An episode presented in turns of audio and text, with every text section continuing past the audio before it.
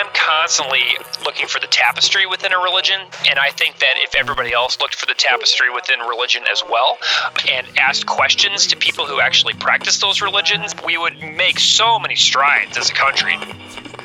You're listening to Find the Good News, Episode 80 The Clunky Oars, a Beacon Series conversation featuring Greg Soden of the Classical Ideas Podcast.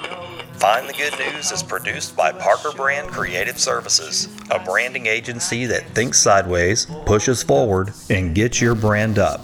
See what else we do at parkerbrandup.com. It wasn't long after I started listening to podcasts that I got the bug to produce one, the one you're listening to right now. Over this past year of producing and listening, I've learned a lot, whether they know it or not. Many of the hosts and producers of my favorite podcasts have been unwitting instructors. Long before the spread of the COVID 19 pandemic, I had an opportunity to visit with the gracious host and producer of one such show, the Classical Ideas Podcast. I don't know how you discover new podcasts, but typically I find new shows when I search for specific topics. And the day that I landed on Greg Soden's show, I was searching for conversations about one of my favorite wisdom books, the Tao Te Ching. As it turns out, it's one of Greg's favorite books as well. I listened to that episode, and then another, and then another, and before long, I was a devoted listener, subscriber, and Patreon supporter. Through the course of Greg's show, I feel like I got to know him and his interests as he would interview his diverse range of guests across the spectrum of religion and philosophy. It's strange how that happens. How, in the course of interviewing others, there's a transference of small details that accumulate over time, creating a wonderfully rich portrait of the host. That's how I came to learn many of the details of Greg Soden's journey to the Classical Ideas podcast, which was born during his time as the language arts and religious studies teacher in Columbia, Missouri.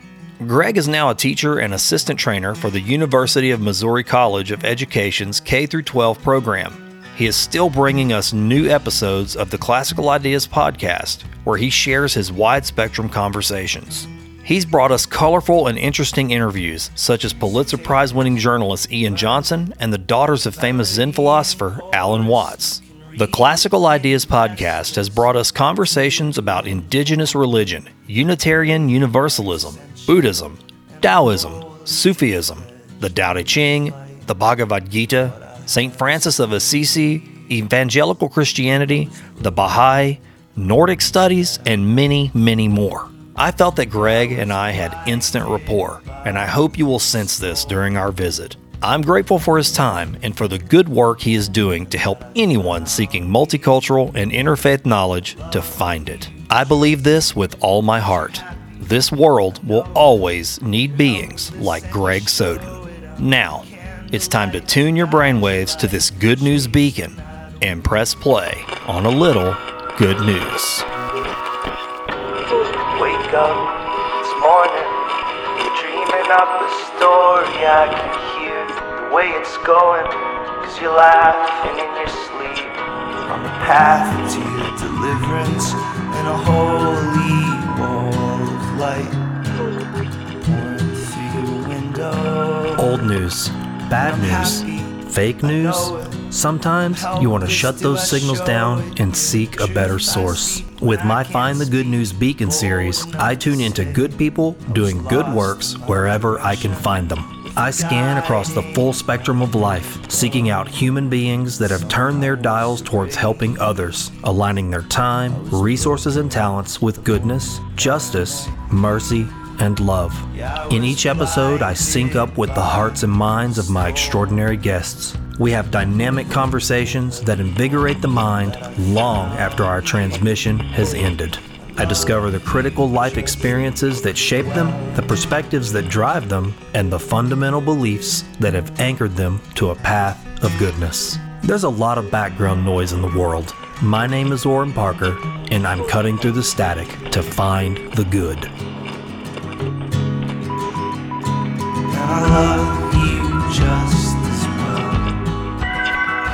Started realizing I wasn't bringing my my audience as it was growing. I realized I was going to kind of hit some fences, you know, with with my uh-huh. local guests, and I was like, you know, I really need to start reaching out to people you know, further than Southwest Louisiana, down here at the the mouth of the Gulf. You know, so that's awesome. Well, and you know what's so crazy is my show started local too. yeah. Uh, and I can I don't have to tell you all about it. If you want to ask about it later on, that's fine. But all like my first twenty something guests were all in Columbia, Missouri. Yeah. And so then I branched out after that because I sort of hit that same exact thing where I was like, what else is, how, how can I take this to another level, you know? Yeah. Yeah, absolutely. Well, you've really done a great job, man. I love your show. I, uh, I kind of stumbled upon your show whenever I was listening to a podcast called Interfaith Voices. I don't know if you listened to that. Yes, uh, I've listened to several. I know that Tahil Sharma has been on it, and he was on my show, and I, okay. I love his work. Yeah. Yeah. So that show kind of led me to yours actually by accident. I was, because y'all's title cards are similar. Mm-hmm. And I was looking through different podcasts one day, and I, I started I clicked it thinking it was that one, and then it, yours yours started playing. I said, "Oh, I clicked the wrong thing." I was like, well, "Wait a second, what is this show?" You know, that's how yeah. it goes. like, yeah, this is a great show. I'm so glad to hear that. It's um, it's it's like the weirdest hobby ever because I find this show to be so much fun to do, um, but I also feel like I never really get feedback on it. So it's really uh, awesome to kind of hear when it does actually resonate because like nobody ever writes to me and says, "Oh, this episode was awesome" or "This episode was terrible." Like I never hear anything, so I feel like I'm just putting these things out into a void a lot of the time. Man, most most I... of my most of my listeners are super busy, like professors and stuff. Sure. So like they don't they don't have the time to give me like detailed feedback, but um, you know it's nice to hear that it actually is getting listened to sometimes because I'm like do people actually listen to it? It's, yeah. it's one of those things. No, I hear you, man. I, I, go through the same thing. I mean, you can look at your numbers, but that's just so sterilized. You know, there's no personality. You don't know if it's yeah. affecting somebody's life. Like, I will be honest, listening to your show and, and other shows like it, and I'm sure you're the same way, you learn these things that you can carry with you into your day to day. And I do find myself bringing up things I learn on your show, but I may not necessarily always reference your show. So sure, you're not sure. going to see that kind of feedback, you know? And so I get what you mean. I, exactly. I wonder the same thing. You know, is anybody now? I do get messages, and I'm sure you get some too. I get those messages from folks, and usually the person who takes the time to communicate those people are going to really give you like this sort of robust communication. You know, oh, this episode really hit my heart, or it changed my life, or it gave me a new outlook, whatever it may be. Those people who do do that are they're rare, but they're hmm. valuable. You know, they keep you going. Absolutely. Um, and I mean, I have thought about stopping so many times. Really? Oh yeah. Um, and right now, like, uh, like I used to put out six episodes a month. Yeah. And right now, I'm in a period where I'm only allowing myself to do two per month uh-huh. because I, I am so busy at work. Um, and I'm a dad and stuff, and I've got a sure. dog with with cancer oh and like gosh. so so there's there's so many things happening right now. So it's like right now i'm just trying to keep the show from dying. Yeah. I know what you mean. I, I kind of went through that too. Now your show's been out a lot longer than mine. My, I'm, I'm, only on the other side of my first year. But i was mm. kind of doing that too. I had this goal of i was going to put it out every wednesday you know at yeah. the same time. And i stuck to that for the first year. But what i realized because I, I, like you i have a a job and then i have a family and I have all these other things that I, I have to be involved in and I thought, you know, keeping a weekly show well, first of all, it's a long show. I mean, not, most of my local shows they could be two hours or more. Yeah, my people can't keep up with that, especially if you're not their favorite podcast. exactly. Know? Yep. So. Yep. Yeah, and like what will happen is like if I get so the thing that I would like to know is if I if I if somebody downloads it, do they actually play it? Do you know what I mean? Like I would almost rather get my play statistics instead of my download statistics in a lot of ways because like I, I don't it doesn't really matter to me if somebody downloads the episode but never hits play on it. You know what yeah, I mean? because you know I noticed uh, that's interesting you brought that up. I only just recently kind of realized what was going on because I noticed my iPhone storage was full and I was like what is eating up all my storage? Well I looked and all these different podcast apps are just automatically downloading these episodes. Yep. And so that data is kind of skewed you know. Yeah, exactly. it, just because you get yeah, just because you get a download doesn't mean you get a play. Exactly. Now, I do put it on SoundCloud and I can see only plays on SoundCloud, but that those are a lot thinner than the host, you know, or these other aggregators, I guess would be the way to put it. I don't know. I'm still learning. I mean, every week I think I find some little new piece of information. It's such a I heard somebody describe it as the wild west of communication. I was like, ah, that's a good Yeah. description. You you may I think you may have heard that on like maybe do you like listen to New Books Network at all? Uh, no, but I will. I'll check it out. Okay, New Books Network. The the head of it, it's this amazing academic book podcast network where there is a book channel about almost any topic in academia that you can think of. So there's Really? like new books in Buddhism, new books in environmental studies, new books in political science, new books in medicine Wow. and it, it's got like 50 different channels um, and i think that the the the creator of that network actually said something like that in several interviews so that may be something that you're thinking of Yeah, maybe so. It's, it's I, and you know, it, it's one of those weird uh, pass the baton pieces of lexicon that sort of Yeah. emerges, you know, and you hear it, and then somebody else yeah yeah says yeah it. totally Yeah.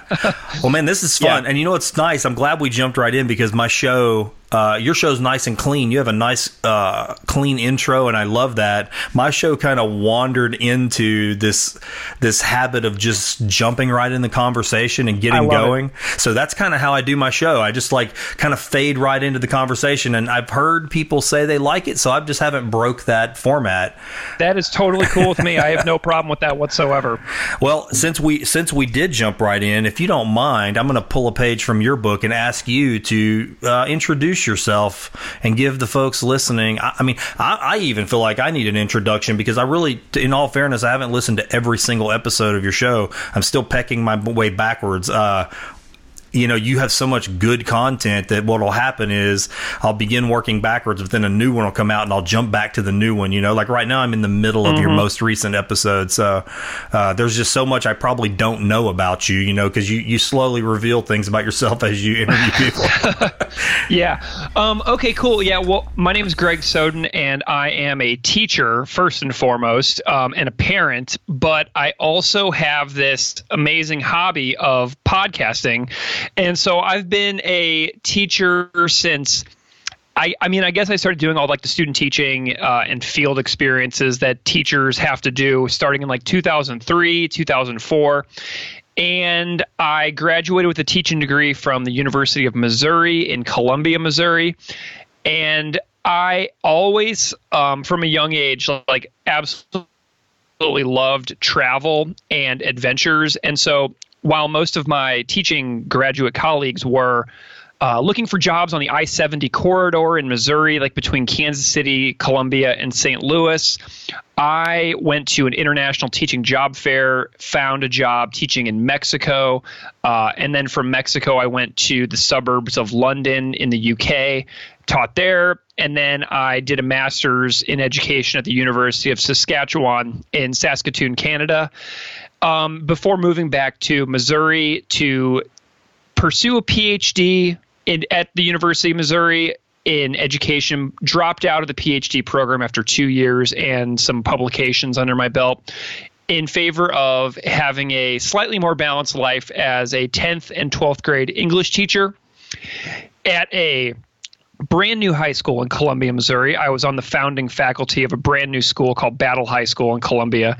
And there I taught English, I taught religious studies, um, and it was a really cool job. And then a few years back, my family had an opportunity. Um, where we moved up to Buffalo, New York, and now I teach uh, pretty much ex- exclusively online. Um, I teach for an online high school, and I write curriculum and I teach online classes, and it's a really awesome life. And I have the project known as the Classical Ideas Podcast, which is um, closing in on 150 episodes, um, basically about the academic study of religion, religious literacy. How do we teach about religion?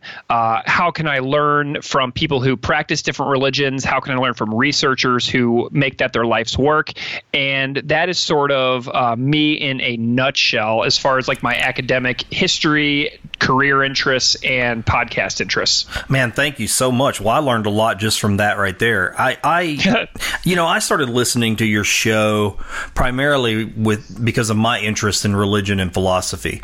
You know, I, I live on the Gulf Coast, kind of the I-10 corridor, and it just runs along, you know, uh, from Texas, Louisiana, you know, and just stays along the Gulf Coast.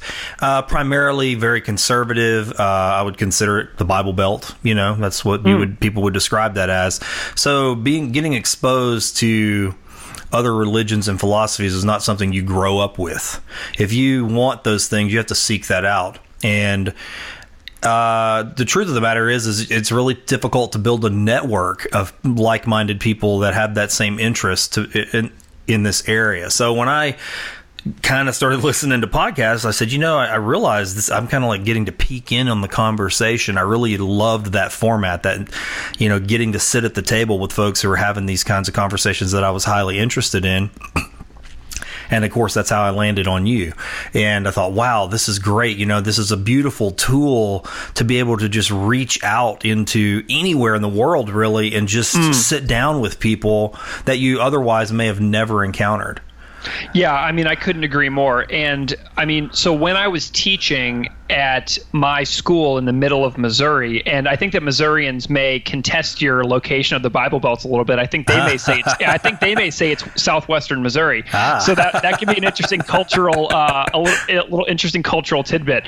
Um, so when I was teaching at that school, I was asked to teach a religions class, and I was so into it immediately. And I mean, I knew that it was going to be just a major purpose for me to go to work every day. And so I dove right in. And the podcast actually started because I used to have like 20 to 25 guest speakers from all different religions come into my class and do q&a with my students over the course of a school year okay and so it was those were my my best days of teaching ever was actually when I was in a Q&A audience with my students talking to a Chabad rabbi or uh-huh. a former Zen or a former Zen monk or the founders of the local Hindu temple um, and those are like my best days of school and so then my parents, the parents of my students, started saying, "Oh, my kid told me about this amazing conversation they had with the Catholic priest, and then with the all women's uh, Christianity panel discussion." And so then we started thinking like, oh, can I record the conversations? And then my the administration told me that I couldn't record them because I had to get like signed releases for every person that was in the room just in case their ah. voice appeared on the recording. And so public school, I was like, okay, that's way too complicated. I don't have time for that.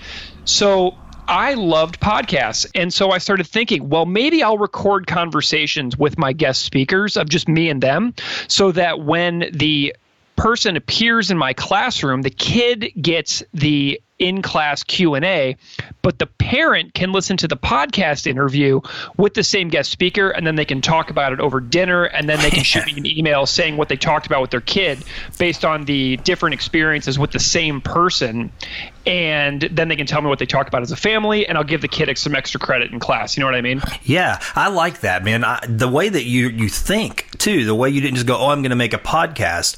I love that element how you thought of the dynamic between the child getting to do the Q&A and get the face to face and then bring it home and then the parent has an opportunity to interact with that information well as well and then it creates this dialogue between within the family uh, and it and opens their mind and opens their eyes. And boy, that that's just wonderful that you well, took that approach. Yeah, and I was thinking about um, so like if you go back and listen to the very very early episodes like episode 9 is about jainism with my friend nishant and he and i are just sitting at his table in his apartment in columbia missouri talking about growing up as a jain in india and then moving to the us and then talking about what's interesting about being a jain in the midwest in the us that's what the conversation is about. So he would come to school and he would talk to the students and then the parents would listen to me and me and him in the conversation. It was just awesome. Um, so like those early episodes are just me and local people creating a resource specifically for the parents of the students who are in my room. And that's that was my audience. It was just the parents. Yeah. And so it, that that is the original purpose of the of the entire podcast in, in general. Wow. That that's incredible. And, it, and it's grown out from there. I can see how that happened. I love that story. Yeah you know, no it was a lot of fun. Yeah that's that's a great origin to a podcast. I mean you, the the uh, the nobleness of the goal i guess you know you you your intent behind the whole thing. Because so many people look at podcasting and they go, "Oh, this is a the new media. How can we monopolize this, or how can we capitalize on it? Not monopolize. How can we make yeah. some money out of this? How can we, you know, be the new thing, you know, and get our message out there?" But what you were doing was actually trying to create conversations on a very hyper local level.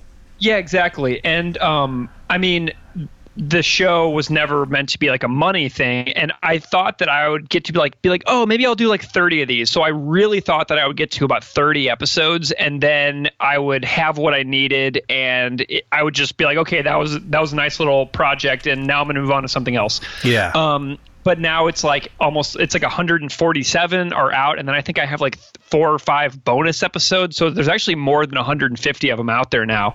Um, and that's why it started. I mean, so it, it, just kept going. Well, so okay, that's awesome. I love that story. I have some questions. You know, anytime somebody is interested in religion or philosophy, and, doing and spending the amount of time that you're spending in that realm, I'm always curious to know what brought you to that table.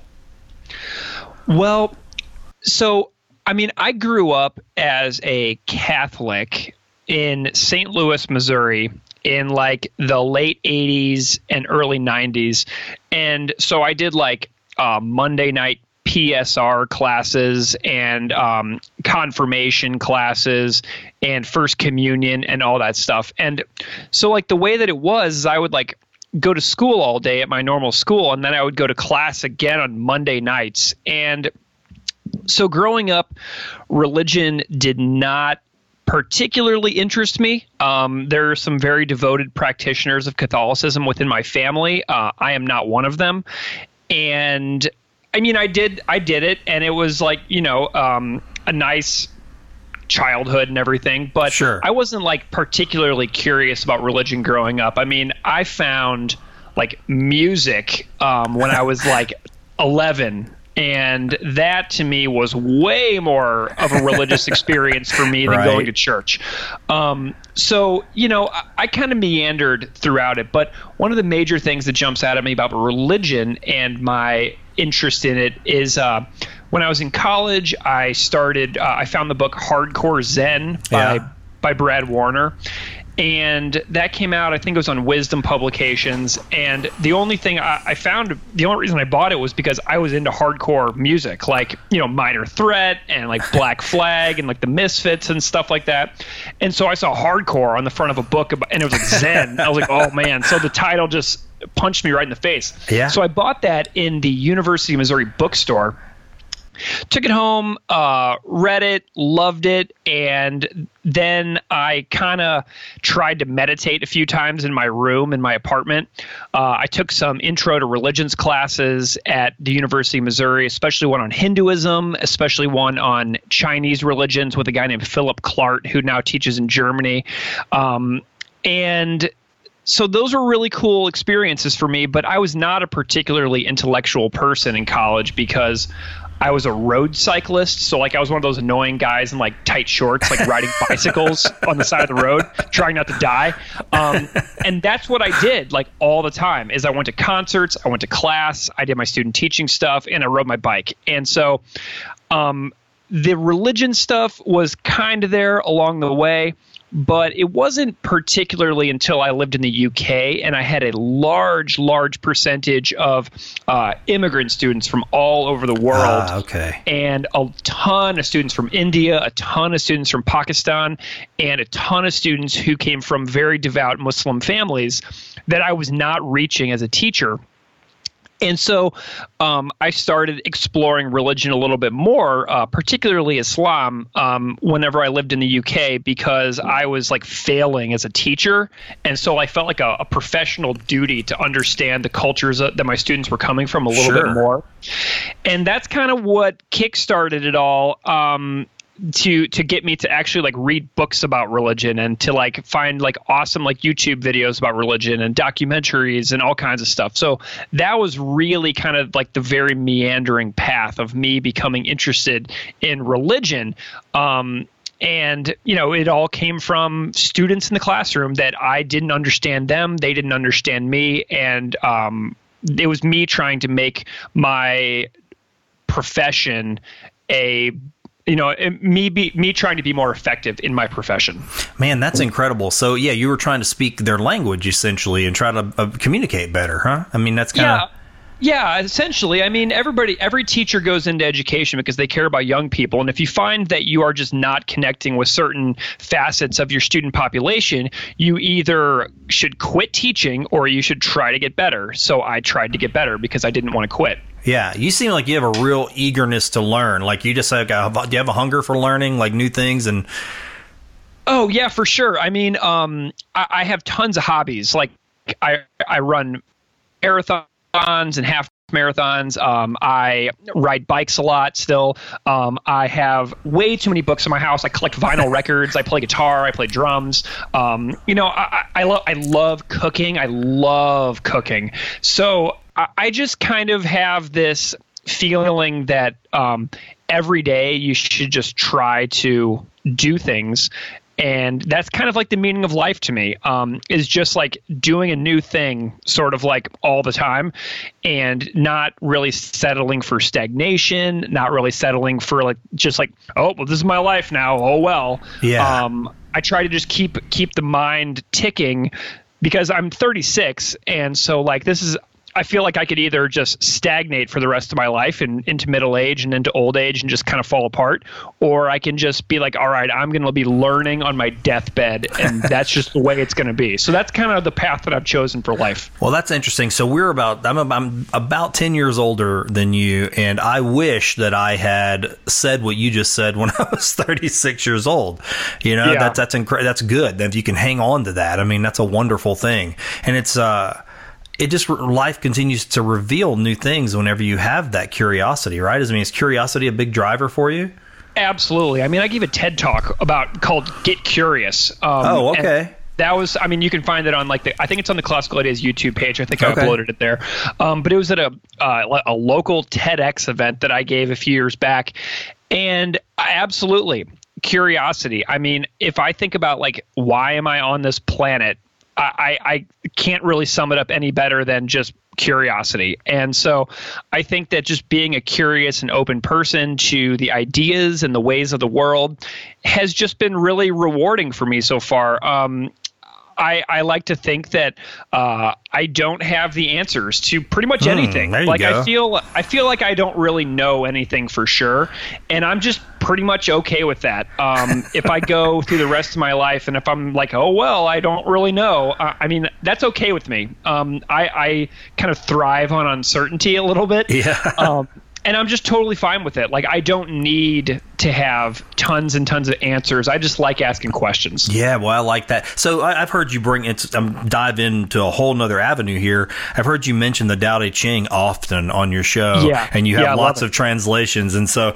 you just when you said what you just said, it kind of reminded me of the the verse where it says, "I alone don't know. I alone don't care. My mind is empty. I'm like an idiot," or something like to that effect. Yeah. You know? yeah, absolutely. And like, um, I actually love that book so much because there's no dates, there's no mm. people, there's no locations, there's no specific historical events. It is as vague and as personal as you want to make it.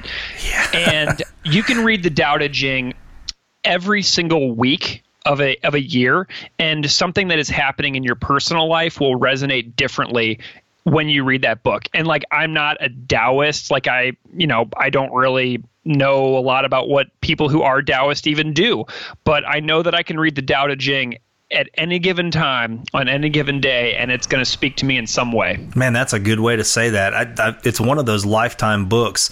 I i it's one i have this saying i've told many people. I said you know there's certain books in your life that when you read them you actually remember where you were when you closed the the cover, yep. and that was one of those books. I rem- I was driving through New Mexico, and my father was driving, and I had been reading it as we were driving. Just sort of, I call it the wasteland. There was just nothing mm. out there, and uh, it was really hitting me a certain way because of the landscape, you know.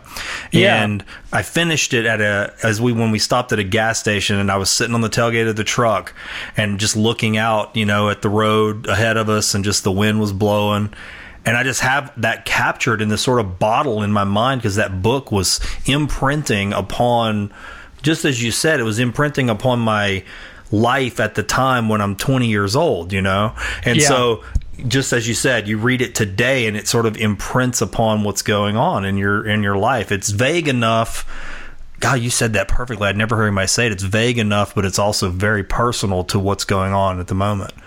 Oh my gosh. And I'm actually holding it in my hand right now. So I have my favorite translation that's always on my desk, right to my right. It's in my bookshelf next to my desk. And I just pulled it up and I picked it up. And my favorite version is the one by Stephen Addiss and Stanley Lombardo. And I've said that on my show so many times. I think everybody should buy this version. And on the front cover, the poet and Zen teacher Gary Snyder says, Of the many translations I have read in English, this is unquestionably the best. Ah, wow. And I'm going to have to get a copy of that because I have heard you mention it.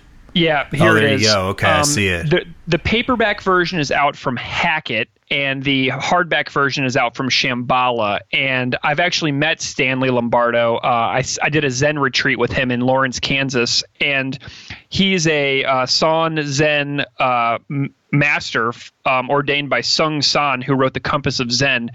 And he's a Zen teacher in Lawrence, Kansas. He's an emeritus professor over there, and he's a translator of amazing literature. Um, and I, I got to sit with him for for two days, and um, Uh, you know, whenever that Gary Snyder quote jumped out at me at the bookstore, I was like, "This is the one I'm buying." Yeah. and I've read so many Tao Te Chings, and it's just so amazing. I love it. So I think everybody should buy that Addiss and Lombardo version. Well, I'm going to have to do that. The version I and I guess it's because it's the first one I read, and I have a few different versions, but the one I, I always go back to is a Stephen Mitchell. Oh yeah, for sure, classic. Yeah, yeah I thought it was really good. And it kind, I kind of at that time in my life, after I read that. I kind of went down a Stephen Mitchell rabbit hole, you know. It was like I went and started buying all these different things he had translated because I guess I took that since that book spoke to me so much, there his other you know translations must. I didn't quite have the same experience with all of them, but uh, that he did lead me down a path. I got to say, Stephen Mitchell is one of those people that I, I got to look back on my life and go, yeah, if I wouldn't have went down that Stephen Mitchell hole, Yep. I may not have encountered all these other cultures and religious books because he had translated so many different things. Yeah, my folks that are like that is so the guy who does the Indian translations, Eknath Easwaran. He's a big one for me. Uh, Brad Warner is a big one for me. Uh, Stanley Lombardo is a big one for me because he also did the Bhagavad Gita. He does a lot of Homer. He does a lot of Virgil. He did the Tao Te Ching. Um, he did Gilgamesh that I really love. So um, yeah, I, I have those people too. I Yeah. love it. And I'm happy, I know it. I'm helpless. Sorry for interrupting the conversation, but I have something I need to tell you about. You may or may not know this, but this podcast is produced in the city of Sulphur, Louisiana, one of the sister cities that make up southwest Louisiana. All of my childhood memories are wrapped up in the city of Sulphur. It's my home, and it's been a good home for most of my life. There is a growing diversity of unique businesses, services, and events in Sulphur, each with a rich and colorful story to tell about their particular place in this little jewel on the west side of the Calcasieu River. My mission is to promote good news, to put a positive signal out in the world.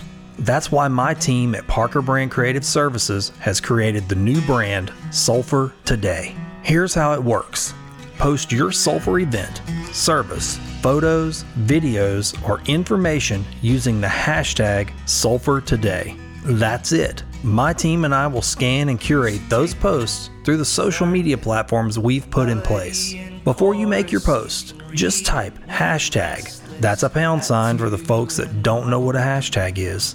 And the words Sulphur Today with no space. My team at Parker Brand is monitoring this tag right now, and they're ready to create positive digital curb appeal for our city by sharing all the very best Sulphur has to offer through the Sulphur Today social media pages. As the Sulphur Today project grows, we will be scheduling interviews and video sessions with businesses, events, and services so they can tell their story of Sulphur Today in a series of ongoing micro documentaries. Look for the eye catching Sulphur Today sign when you're out and about. And be ready, we may be stopping by to visit you for a photo op. And don't forget to stop by the Parker Brand Creative Services studio in Sulphur to grab a Sulphur Today decal for your vehicle or business. We want people visiting our area to know that they can find all the wonderful things we have to offer with ease and be a part of our history by utilizing the Sulphur Today pages or by searching the Sulphur Today hashtag. Do you want to help us tell the story of Sulphur Today? here's what I need you to do right now. Visit and like the Facebook page at facebook.com slash sulfur today. And be sure to share positive sulfur information and post often using the hashtag sulfur today. Now, back to find the good news.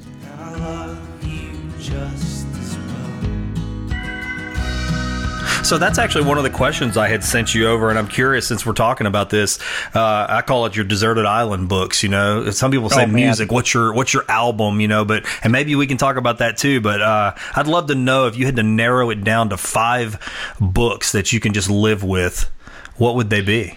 So as far as books go, I have a lot. Um, I have a collection of authors that just really um, resonate with me, and the biggest one is the Japanese novelist Haruki Murakami. And the book that I would recommend that everybody start with with Murakami is The Wind Up Bird Chronicle. Um, and Murakami has an amazing array of of fantastic novels. Um, I've read pretty much all of them except for his most recent one, Killing Commendatore. But I love Murakami. Um, and the thing that I love so much about Murakami's books is that I don't really know why I love them so much. Um, I can't articulate it. I've never been able to articulate it because a lot of his characters are immensely unlikable to me. Um, but for some reason, the writing is just so alluring that I can't look away while I'm reading it. Um, so he's just like imminently entertaining to me. Um, yeah. The next one I would say is Margaret Atwood. Her Oryx and Crake trilogy um, is just amazing. And obviously The Handmaid's Tale, but um, her Oryx and Crake trilogy to me is the is number one. Um, I also love, let's see, I really love um, Barbara Kingsolver, The Poisonwood Bible Oh yeah. Okay. and I really liked her Lacuna, the book The Lacuna. I'm also a huge fan of the um, Indian graphic novel company Amar Chitra Katha, who does all the Bhagavad Gita, Ramayana, um, graphic novel comic books um, that are like Hindu epics put into comic book form. And let's see, I'm trying to think if there's anything else. Oh, I'm a huge fan of um, actually a guy who's a singer in a band uh, named Keith Buckley. Um, he lives here in Buffalo, and he's got some really fun novels that I love. So I am sort of giving you like the um, digestible stuff that I really like. Yeah. So those like the, the novels and the fiction and things like that that I really enjoy. Um, I also love Marlon James, the guy who wrote the Brief History of Seven Killings. That is an incredible book. And uh, Nnedi Okorafor, who wrote Who Fears Death, love her.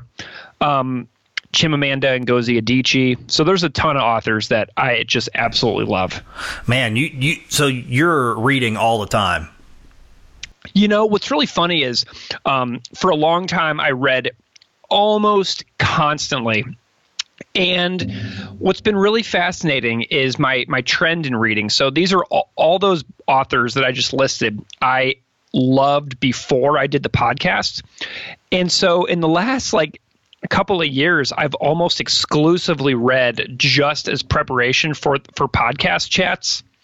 And so my my my reading is really messed up right now because I don't know if I've read a complete book in I- I mean I mean maybe a few here and there, a few complete books over the years, but right now I feel like I'm just reading uh, as many chapters of like academic books as I can get Ah, through and like journal articles and stuff. So my reading is really, really messed up right now. Um, but I absolutely love to read whenever I feel like I have the space to do it. But um, I'm kind of like uh, uh, I'm struggling with reading at the moment. No, I understand that. I, I love to read as well, and I, I did that too when I was in my twenties. There was probably a decade there where I felt like I was reading every day, and then Yeah. I went through this time period where I just kind of stopped altogether. I felt like I. You ever feel like you just are saturated with so much information, and you just go, okay, I need some time to process everything I've already read before I move into some other direction. Absolutely. I mean, right now, like, so, like, if I ever feel like I have to read fiction, but I know for a fact that I will fail in reading the entire book, I read The Death of Ivan Ilyich by Leo Ah, Tolstoy. Yeah. because it uh, so uh, hold on it's right here it's it's only like 55 pages long right. and so like i can read that book uh many many many times so whenever i'm really craving some good fiction i just get Ivan Ilyich, and uh, it, it's it just kind of does the trick for me and kind of soothes me whenever I feel like I'm struggling to read. That's interesting that you bring that book up. I don't think about it as much as I used to, but that was in a, a lineup of, of books in in that time period where I was trying to figure out where I was spiritually, you know, mm, and that yeah. was in that mix of books. And I still to this day, when I think of I, the the death of Ivan Ilyich, I think of it as a a spiritual book. I mean, it gets a perspective it sets a perspective on, on life basically you know it's like hey you know framing Absolutely. it against wasting it essentially like what you said don't waste your time here you know exactly. You, it's interesting yeah. that you picked that one up well, and Ivan Ilyich is is uh, it, that book is funny to me, and it's also tragic. So it's just tragic and hilarious all at once. And there's this guy just laying on the sofa, just dying, and everybody's like, "Yeah, okay, whatever." And he's asking them to care, but he never cared for his entire life. So now he's asking people to care about him when he didn't care about them while he was healthy. And so it's just a there's just a, a massive life lesson just packed in there all oh, at oh, once yeah. in 50, in 55 pages. It's funny, man, that you that you said that, and I'm glad you told the uh, listeners who haven't read it so they can understand what it's about. I think of that book often when I encounter people in the world or these figures arise in the world where you're like, man, they're just despicable. I mean, and there's a part part of my mind even today, you know, that goes, I wonder if they're ever going to have that Ivan Ilyich moment where he goes, "Oh my God, what did I do? You know, what kind of life did I live?" Yeah, well, you know, like I feel like uh, Breaking Bad had a lot of Ivan oh, Ilyich boy, within yeah. it. Like as Walter was like suffering from cancer and like trying to do stuff. I felt like he was almost like an Ivan Ilyich on screen in, in today's time. Man, how powerful is that? I didn't even think that, but that reframes that show in a whole new light.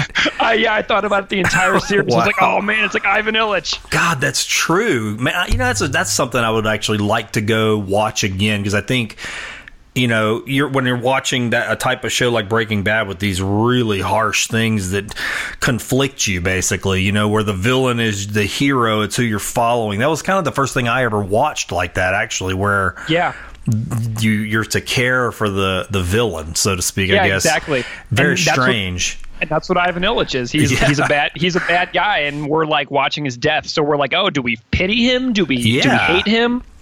Yeah, it's true. It's like if you can find compassion for Ivan, then you know that's some really good soul work and heart work to do. If you can mm-hmm. find compassion for someone like ivan. Yeah it's interesting. I guess i forgot that that book was so sharp short because it had uh, such an impact. It has just got a little bit of a punch to it.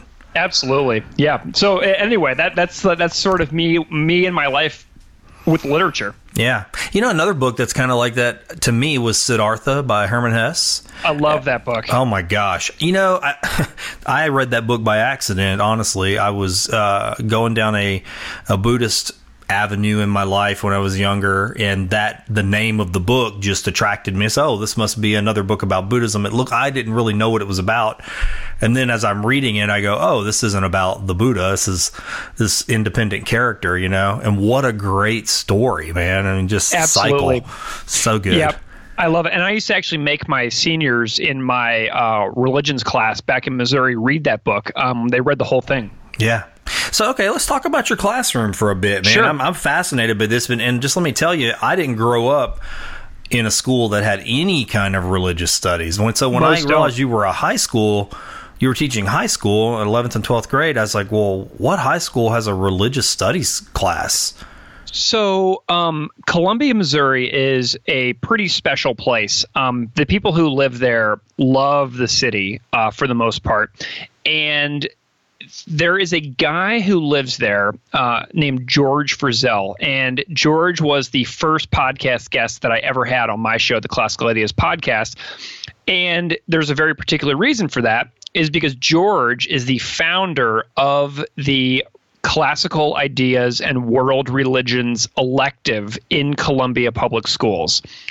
So in the late 80s, George was uh, teaching in Columbia, Missouri, and his students said that they would like to learn more about religion because he was like, you know, they were learning about it in history class a little bit, and they were learning a little bit about it in English class with George. And so they kept saying, "Oh, we wish we had a class about religion, just about religion." So George started this class, and it has attained a mythical, legendary status within the town. And for years, the students who take the class get T-shirts um, with the logo of what is actually my podcast logo. They get it on T-shirts, and so in town in Columbia, Missouri, on any given day, you can be at the mall or at Target or at Starbucks, and you'll see somebody with a classical ideas and world religions T-shirt with Aristotle or um, Gandhi quotes on the back huh. of it, whatever whatever we did in any given year. And you go up to him and you're like, "Oh, hey, you took world religion or you took classical ideas, huh?" So it's like a thing in the town that that's students, really cool, man. Yeah, for for decades, students have taken this class, and so when my new school opened up uh, the class had um, like 17 or 18 students enrolled. So I got to teach it, and George and I became friends, and he kind of mentored me through the process of teaching about religion in a public school. So, like, George was my, you know, my sort of uh, introduction to like how to te- how to be constitutionally appropriate uh-huh. and how to have conversations that don't cross any theological lines within a classroom. And um, he's like one of my best friends, and um, he's actually retired now, but the class uh, lives on at George's old school with a new teacher named John, who I'm also friends with. And um, the class is not currently happening at the school that I taught that I taught for five years, but um, it might make a comeback sometime. But um, it's still go it's still going in the original school, just with a different teacher than George. Yet that I uh, got a little bit of envy whenever I realized that you were teaching, listening to your show, and I realized that you were teaching a class like that. One, I I wanted that for my teenage son. You know, he's 16, he's a junior in high school, mm-hmm. and I mm-hmm. thought, boy, he would really love this. I mean, because we're having these kinds of dynamic, philosophical and religious, you know, and spiritual conversations at home, and it's very broad in all these different categories. Because I really encourage him to kind of find his own way. We don't have like a religious culture at our house. We didn't grow up that way. I didn't grow up that way. It's very alien for us to have one, you know, doctrine or foundation in our home. So I encourage them to to find the door that is going to lead them wherever you know their heart's taking them, and in a mm-hmm. healthy way, obviously, you know. But uh, yeah, so for him to have that at school would be awesome. So I was like, man, I kind of got a little bit of envy in that regard. But the other thing was, I just tried to imagine what this must be like, you know, the complexities of it and then the joy of it as well. I mean, you yeah. just said some of those complexities, you know, how do you have a class like that and not cross theological boundaries? Because it seems like it would almost, by its very nature, happen. It's a very delicate balance. And over the years, uh, George and I had have both had to um, end a guest speaker's appearance in our room hmm. um, because all of a sudden the conversation would take a turn that was constitutionally inappropriate for a public school. Um, so George and I have both had to, um, you know, meet with people in advance, make sure they understood like the the way it's supposed to be and understand what they can and should not do.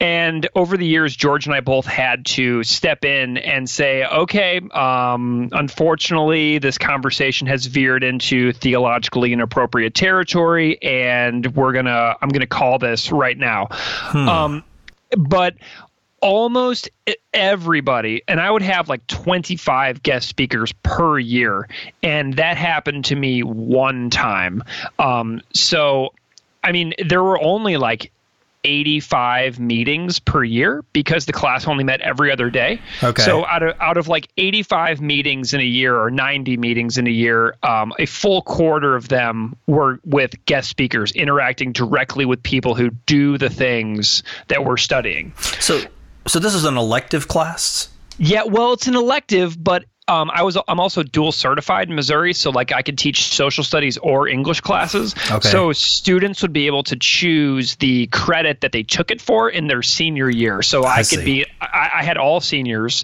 um, and uh, they could choose for it for English or for social studies. So that was kind of a really cool perk as well. Did you see anything special happen in those classes, uh, Greg? Like, did you? Oh, yeah. the, the Oh, mind yeah. opening up. You know, these kids. A hundred percent. Um, and I mean, there was one year where I had a very uh, like like new atheist style um, atheist young man uh, in the class who was like, you know, very into like Richard Dawkins, and, Yeah. like Chris Hitchens and Sam Harris and folks like that, and a woman across the room who was a born again evangelical uh, who um, talked about the Bible in very literal terms. Um, and so they would snipe at each other across the room in conversations during class throughout the entire year. Interesting. It was, but the thing is, they, they never were insulting. They would just be like, well, I, I, I vehemently, I vehemently disagree with what Uh-huh. you just said, and here's why.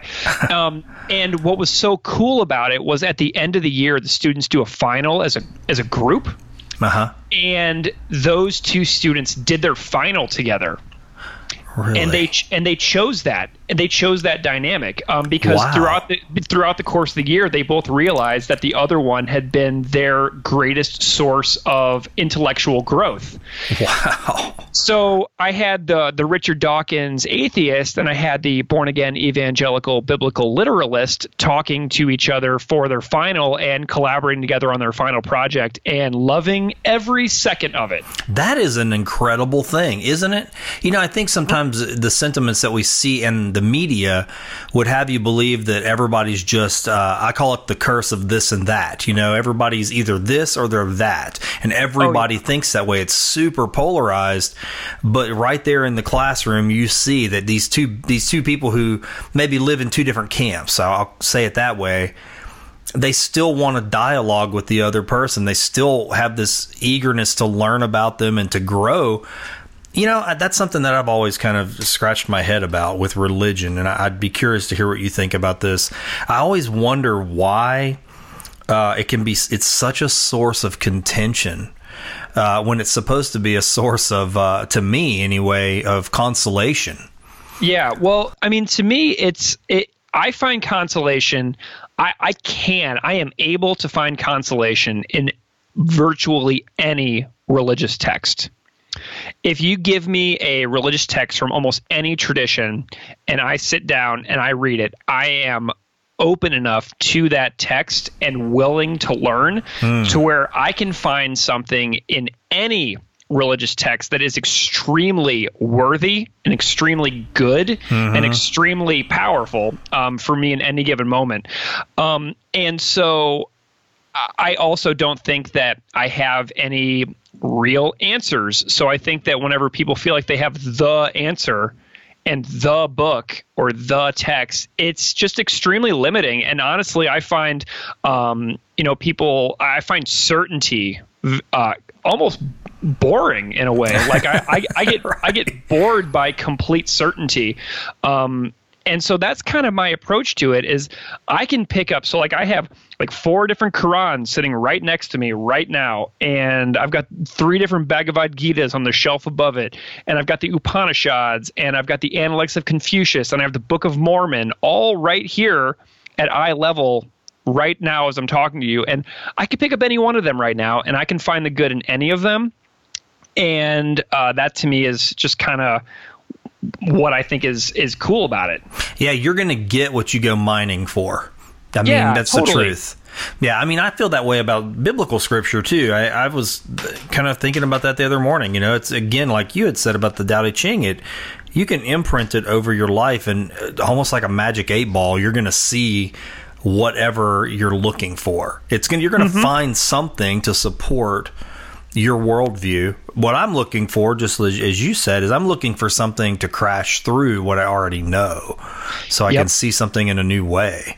Yeah, well, because that those are the those are the moments when you actually learn. When you when you crash against what you feel like you know, that's actual learning to me. Yeah. Yeah, absolutely. One of the things I and I didn't write this down in the questions I had sent you, but I heard it on your podcast. You were talking with your recent guest about taking field trips mm. uh, with your students, and I thought, man, that that sounds like it's highly valuable. And one of the things you had said, which I thought that's how we all are, isn't it? You know, people that had lived in these areas for 40 years and said i've driven by this temple for 40 years i've never thought to stop and go inside absolutely i mean that was so logistically, field trips for a teacher are a nightmare. um, it, it, it's the worst um, because there are so many forms that you have to fill out, and oftentimes you have to like raise money for a bus, or you have to like request funds from your department head. So, my field trips were for my religions class were for very very many reasons entirely optional, and so like you know imagine me requiring a group of 60 high school students to go to the masjid in town, uh, the mosque, and you know, then I would be in the newspaper. Um, I mean, it, it's just the way it is. Like uh, requiring people to go on field trips uh, to religious sites is is just not possible um, as a teacher, and you know, um, if you you could like obviously say, oh, I'm going to opt out, but so the way I always did the field trips was we usually did it on like a Saturday. Um, or we would do I, I, would call ahead to like the the synagogue and I would say, Oh, we're gonna come to a Shabbat service and I would just say, Hey everybody, uh, I'm gonna be there at this time on this day and if you and your family and friends want to come and sit in the back with me um, and do some q&a afterwards i would love to have you. And that's kind of how i did the field trips is i would offer a time when i was going to be at a religious house of worship and i would open the invitation to all parents all students and their friends and family, etc. And I would just go and I would be there and people would always show up. So that was kind of how I did it is I just said, this is where I'm going to be. And if you come, I'll give you extra credit for class. Ah, if you okay. And so I, I, would offer like a little like class incentive, but I would always make it extra, and I would allow people to explore it if they felt like it. And um, usually the way I would do it is I would have a per come in the guest speaker who was from that house of worship and do q&a so that like the very next saturday they would be able to go and hang out with that exact person in their house of worship um, so that they felt like another layer of comfort um, and that's kind of how I went about it. Yeah, that's really awesome. We don't the proximity to places like that where I live are, are very lean. I mean, you have to really travel if you want to go to a Buddhist temple or if you want to go to a Zen center. Uh, there's just not a lot of that. With even within like two hours from where I'm at on in any direction. Thirty minutes from here, of course, that's way less than two hours, but it's kind of tucked away in the middle of nowhere. There's a little uh, Buddhist community that had migrated to the United States uh, during the Vietnam War, and so mm. it's more like a neighborhood. Yeah, of Vietnamese Buddhists. Uh, so they have a little temple and a little garden area, and so once a year they have like a garden festival and it's a really pretty place. You can go in there and buy you know lotuses and trees and flowers that they grow in the garden. But that's really kind of it as far as what i and i'm and i'm looking you know i'm actively looking for things like that. I do think there might be a small tibetan center in lafayette which is about an hour from here. Oh cool. But um you know it's hard to find information. You go online and it's just not i don't know the website of course if you're trying to find it through a website you probably need to have to just drive over there and walk in the door well you know and like th- the religions of the world um and my interest in them guides how I travel also. Um, so, for example, um, back in uh, October, I went to New York City to see the Misfits at Madison Square Garden. And the uh, so I had time to kill during the day.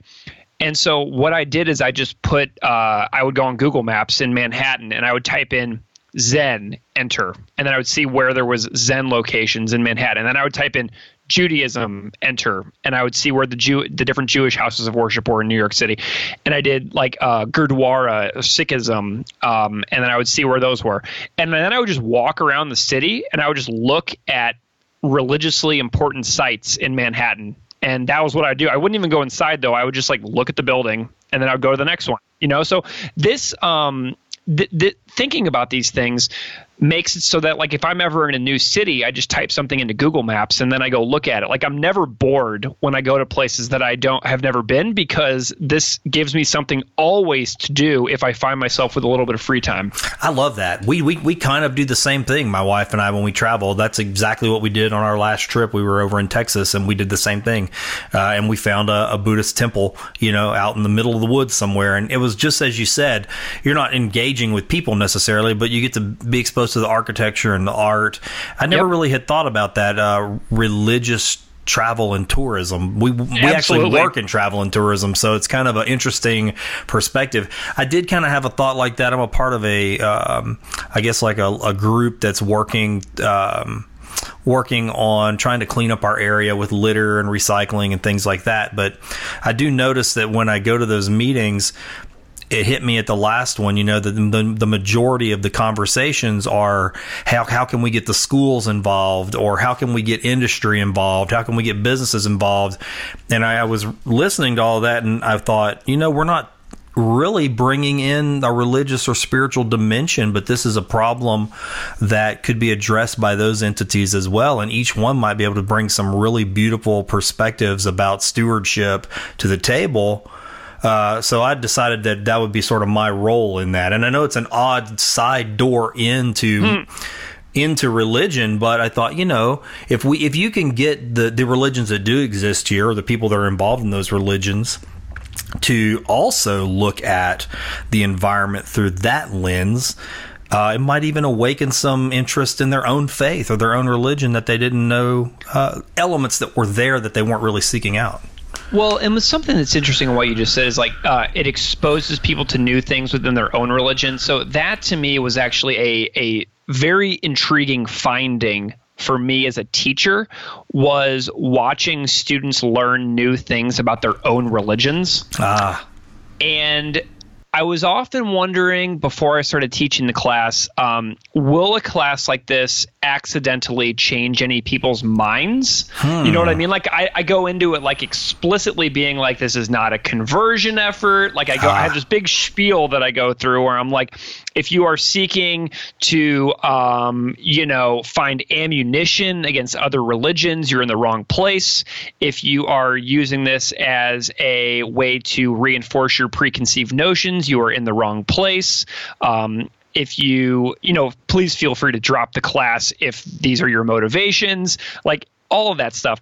And then at the end of the year, the students would always like almost nobody would walk away being like, "Oh, I am now a, am now Muslim." Uh, Yeah. like that. That does not that does not happen in classrooms. So people are really afraid that religious studies as an academic pursuit is going to lead a mass conversion of their children Right. away from their original religions, and that does not happen. Like that just doesn't happen. Um, i at least not in, in my experience of teaching about it in an American high school classroom for five years. That is a really good point. I'm glad you said that because there is Yeah. a fear when I talk to people, uh, just in my life and in circles that I travel in.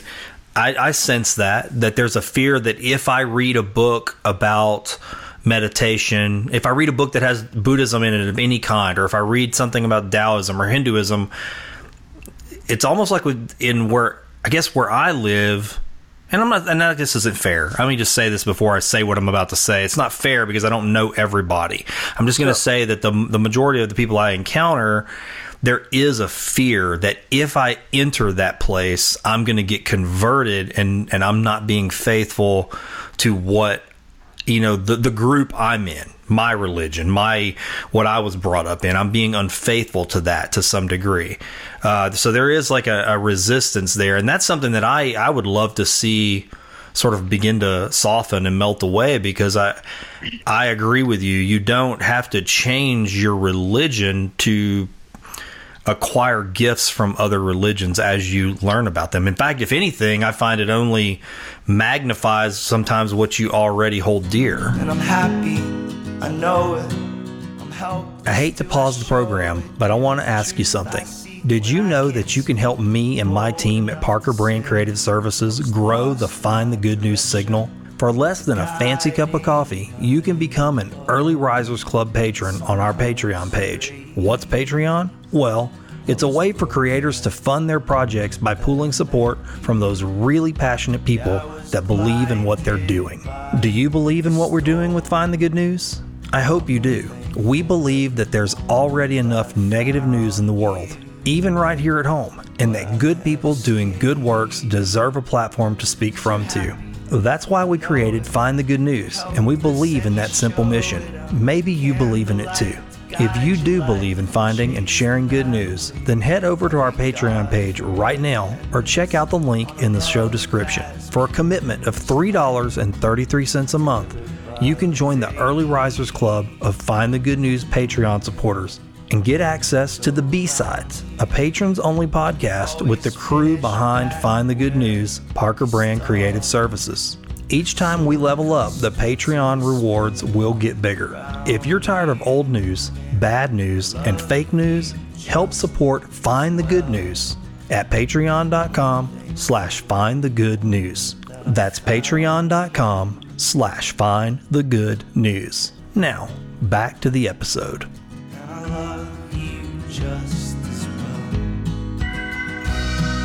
Yeah, well, and I mean, I do my very best on the on the Classical Ideas podcast to feature voices of teachers and scholars and educators who are doing an awesome job of uh, furthering the goals of religious literacy in society. So, like, my most recent episode is with a teacher Yeah. who lives in Maryland who teaches religious studies. And uh, I've had multiple guests from the Religious Freedom Center, like Ben Marcus and Dr. Charles Haynes, on the show. Um, I have had several teachers on the show George Coe, who lives in Washington, D.C. Um, who else have I had? John Camardella, who lives in Chicago. Um, George Frizzell, who lives in Columbia, Missouri. And so, like, I do my best to feature the voices of teachers who teach about this stuff in very compelling, very current ways. And I would definitely encourage people to ask for these kinds of these types of classes in their local public school districts. I mean, if you ask for it, public education is a public good. If you demand it and you ask for it, it will most likely happen. So, Really? um, yeah, absolutely. I mean, if if students want a class like this in their public school districts and they ask for it, um, there's a prop there's probably a teacher in that district who will take up the cause and who will probably design an amazing course for it and have amazing experiences for students for years to come. But if nobody ever asks for it, how is it supposed to happen? Yeah, no, it's true. It's an encouragement. I like that.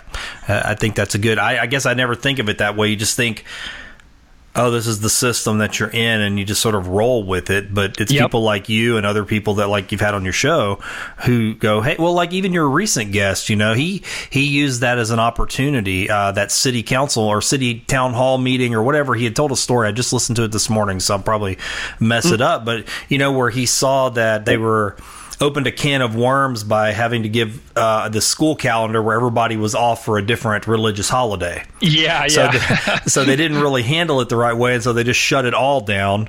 And Yep. and he sees that there's an opportunity here to educate people, and it sounds like you think like that too. And I think that if more people thought like that, uh, you'd see more of these types of things. I'm not sure if there's anybody working in our area where I live that uh, feels that passionately about it, but that would be really fantastic. I didn't. I guess I never really thought of it that way. You just have to have somebody go, "Hey, I bring it to the table."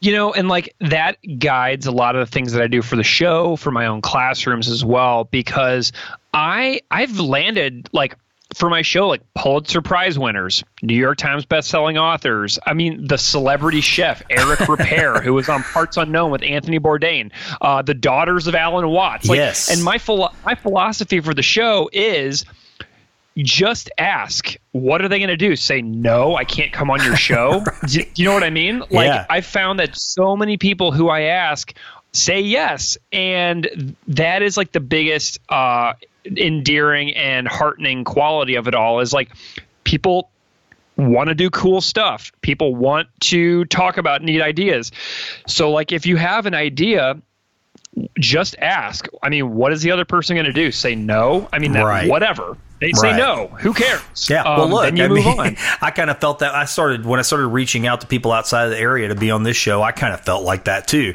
you know, because I'll read a book that I like and I go, well, I wonder if this person would want to be on my show. You know, in, in your mind, you elevate them to a place that's sort of above you and that you're down here somewhere. That's kind of how my mind worked initially. And I was like, well, they probably wouldn't be interested in this. Like just what you said, though. I said, well, let me just ask the question. I mean, all they can do is say. No, I don't have time for that, or no, I'm not interested.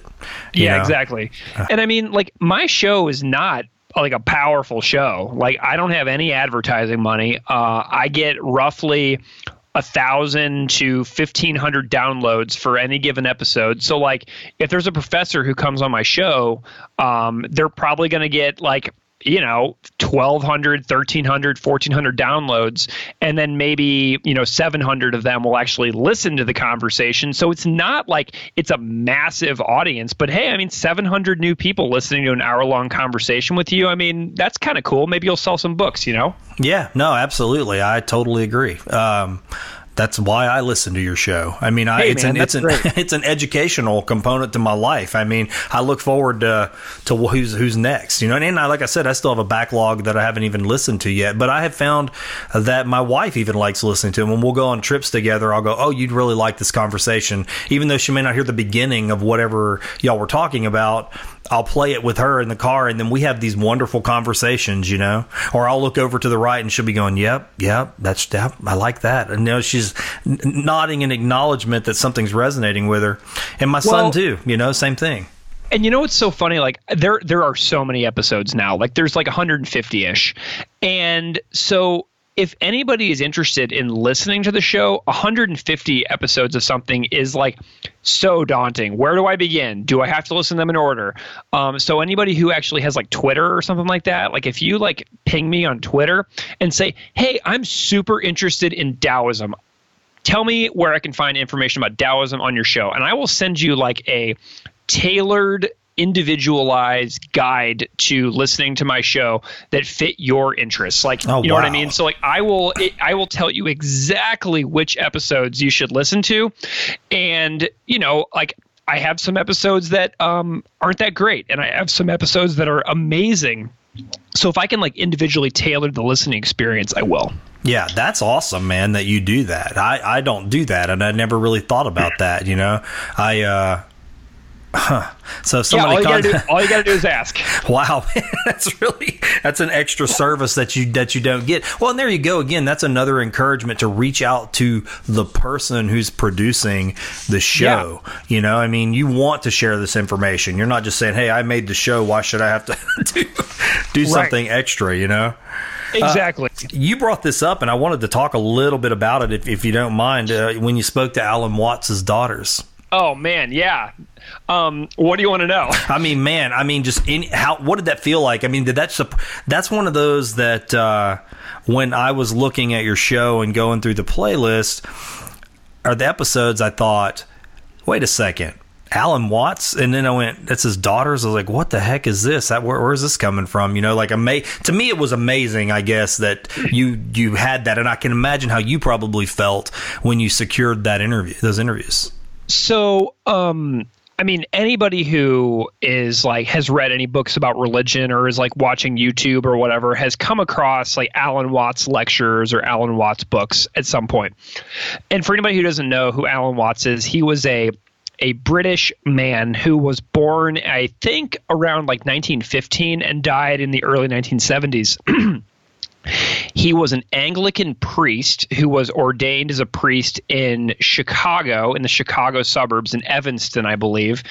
And he then became well known for popularizing uh, Zen Buddhism in the West around the time of like um, DT Suzuki and the arrival of like Shunryu Suzuki Roshi in San Francisco, who founded the San Francisco Zen Center. Um, so Alan Watts is like kind of like a philosophical thinker who had a really amazing way of distilling religious ideas to a wide audience on like books and lecture tours. Anyway, so I like Alan Watts's books a whole lot, um, and I'm sure a lot of people who are listening would as well. And so he's super well known, uh, especially for his books about Zen. And I'm interested in Zen. I think I've done like 20 something episodes just about Zen Buddhism on my show. And so Alan Watts uh, was a very complicated figure as well, very, very imperfect and flawed human being with a lot of issues. And there is there was a book coming out um, from New World Library, who is one of the publishers that I partner with a ton. And I noticed that it was the collected letters of Alan Watts by Joan and Anne Watts. And huh. so I emailed the publicist at New World Library, who I befriended because she helped me book Brad Warner for early in my show, like episode 22, 21, something like that. And I asked, is there any way that I can talk to one of the authors, Joan or Anne Watts? And they said, well, would you like to do both? And I was like, well, would I be able to have different conversations with them? Like I was really worried about having both of them because I was afraid that they would overlap. Hmm. Um, and they said they're very different. The conversations will not overlap, and you should say yes. And I said, okay.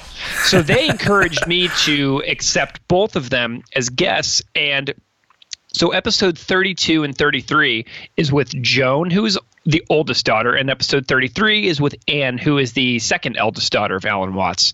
And they talked about growing up with this philosophical thinker uh, who was interested in religion as a dad, and all the stories that they remember about him, uh, his complexities as a person, uh, the fact that he was a very well-known expert in Zen Buddhism, but wasn't really he didn't really have like a committed meditation practice, which is like super funny to me, and I loved yeah. it. all the personal anecdotes that they shared were so so wonderful.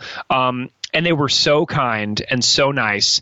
Um, and funny story is their grandmother is a woman named Ruth Fuller Sasaki. Uh-huh. And Ruth Fuller Sasaki was the first Westerner ever ordained as a Rinzai Zen priest in Japan. So um, Alan Watts's mother-in-law is actually a far more committed Zen practitioner than he ever was. Um, and Ruth Fuller Sasaki, Joan and Anne's grandmother, wrote uh, a few books about Zen um, in the 1950s and 60s, I believe. And I was in Toronto um, several months ago, and I found a first edition Ruth Fuller Sasaki book in a basement bookstore in Toronto, Canada. Get out of here! And That's I bought wild. it and I emailed Joan and I said, "Hey, I bought this," and she said, "None, nobody in our family has that book." And I said, "I will mail it to you How right now." Awesome, man! That so, is so like, awesome. Seriously, and it was the first edition of it, the book is called Zen: A Religion, and it's extremely rare. And I found it, and I just mailed it to Joan Watts, um, who lives out west, and um, and now the family has a copy of their grandmother's book. So like these these friendships that and these little relationships that I form with these guests on this show, uh, they they resonate over time. And you know what I mean? Like I've met yeah. like I like since then I've met like 20 or 30 people. Every time I go to a new town, I try to meet people that have been on my show and then we go to lunch and it's just amazing to do a little creative project with somebody and then have these friendships or these little, you know, communications last over time. I love that. I love that I love that you're calling those friendships and that they are real friendships for you too because I think, you know, you've turned your teaching career in this podcast into I don't know. You've turned it into a, a, communion table, basically. I mean, where everybody's invited to sit and, you know, join in. Oh yeah. I mean, if you came to Niagara Falls with your family on a trip, like I would totally come and hang out with you. If if I came down to Louisiana and I was like anywhere near you, I would totally try and come and like have lunch with you. Do you know what I mean? Like yeah. that's that's kind of like what I do for all the people that have been on the show. Um, is if they're anywhere near me or I'm anywhere near them, I try to make it happen. And my wife knows that I do that too. She's like super committed to me hanging out with my past podcast guests. That takes it. That that's something beautiful, man. I got to tell you because that's sort of what I had hoped with find the good news. You know, my my initial thing was that social media can be a very dark and ugly place, but it doesn't have to be a dark and ugly place. I mean, this well, I heard the other day on in a book I was listening to, things that hurt can also harm, and vice versa. And and he was kind of talking about social media, how cults use social media to uh, hook people now. They have this big platform that they didn't have before. And I was like, yeah, that that's true, but at the same time, you know, if you choose to use social media and communication tools for good, you can make real human connections that you couldn't have made otherwise, and that's what you're doing. I love that. You're taking it I beyond. tried. You know, you get it off the digital and into the the real uh, the real world. Absolutely. Yeah. Yeah. It's it's it's it's really rewarding to have these situations and friendships last over time. But like I mean back to Alan Watts, like I, I read that entire book and the collected letters and the conversations that I was able to have because I engaged so deeply with the book. Um, you know, being able to talk to Joan and Anne, who are in their 70s and 80s themselves, Wow. about their dad, who's been dead for like over 40 years, um, was super powerful. And I actually got an email from a historian after I put those episodes out, and he said, Thank you so much for that, for those conversations. I bet that historians will mine those conversations for biographical details when they continue to uh, dissect the work of Alan Watts eh, in the future in academic departments. And that was like so wild. I was like, wow, somebody could like write an APA citation about my podcast episode. that is so neat. Yeah, because I mean that's the beauty. Yeah, man. Wow. Well, okay. Well, that kind of leads into one of the questions I wanted to ask you: is would you consider that a pivotal a pivotal episode for you, where you go, man, things have changed with this show? Yeah, for sure. I mean, um, like, but but right before I had Anne and Joan, so Anne and Joan are episodes thirty-two and thirty-three, but episode twenty-nine with the uh, the journalist named Ian Johnson. Um, that I mean, he's a Pulitzer Prize winner. Yeah. You know what I mean? So like episode 29 is with a Pulitzer Prize winner. So like yes, episode 32 and 33 with Anne and Joan Watts are like the pivotal moments like that the Joan Watts episode is my most downloaded episode ever. Um, it gets downloaded every single day Wow. from somewhere in the world. Um, because whenever you type in Alan Watts into any podcast app, my episode with Joan pops right up. And so, um, but yeah, I mean, episode 29 was with a Pulitzer Prize winner. Um, and I mean, that is that that is incredible to me as well. And I think that episode 29 is actually arguably my most overlooked episode. Really? Um, yeah, for sure. Um, because I, I put it out so early in the show that if I put out that episode now with Ian, who's a Pulitzer Prize winner, like I said, it would get uh, quadruple the amount of downloads in the next month than it got when I put it out in December 2017. you know, one of my coworkers uh, uh, said something about that, and she said, you know, I think what we, we're witnessing in these early days, when you have those early episodes that are before you have 50 or even 100 episodes, there's almost like a wait and see attitude with people when they're looking for podcasts. I mean, I don't know if you have those habits, but I do, where I'll go look at a show and go, well, let me see how many they've actually produced, because I don't want to get invested if they've only got 12 episodes and it's been a year since one's come out. Yeah, exactly. Yeah. Yeah. So in those Um, early ones, maybe people were just, uh, yeah, I don't know. That that's a phenomenon that we've noticed as well. I mean, one of my favorite episodes that I ever did is episode 51 with a an ex Skverer Hasid named Shulem Deen. Um, and he wrote a book called All Who Go Do Not Return about leaving an ultra insular Orthodox Jewish community. Um, and like that episode is absolutely amazing and it's so far back now in my catalog that it hardly gets downloaded and it's such a shame because it is so good like i've had people listen to that episode and cry Really? Um, yeah and so like so many things in my back catalog are like really really good like i look back at it and i can't believe it's actually me who made it and i'm just like man i can't believe like how proud of this i am So do you have do you have those curated somewhere? I mean, I know you have your or your uh, the different aggregators that push the podcast out, but do you have all of your your favorite episodes like curated somewhere, like on a website or a page somewhere? I do not have a website. Uh, I just have like the Libsyn account where um, I upload all the audio. So it's like classical ideas podcast.libsyn.com. Gotcha, okay. Um, so that's like my, my pod tosser that like throws all the episodes like out to Spotify and iTunes and stuff. Um, but I'm trying to think about a way that I can um, compile uh, like the best of Zen episode, the Mm, yeah. Like the best of Judaism episode. Like, uh, you know what I mean? Like, pull like my favorite like four Yeah. minute segments and put them all into like the best of episodes. That would be really you. awesome.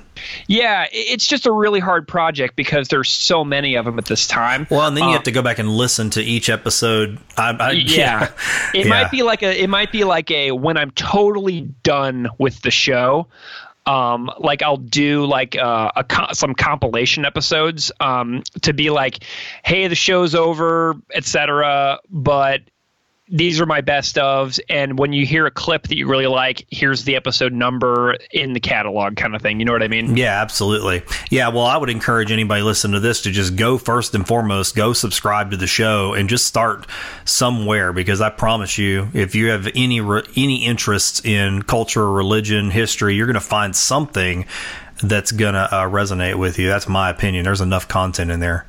Yeah, and you know, uh, right now I'm actually do I'm going really really slow right now because I have these massive work projects that I'm working on right now. So I'm I'm being very very gentle in my pacing at the moment. I'm only doing about 2 per month at the moment. I used to do 6 per month. And so now I'm slowing down and I'm just kind of relaxing and I'm going to let 2020 just kind of ride with about 2 or 3 episodes a month.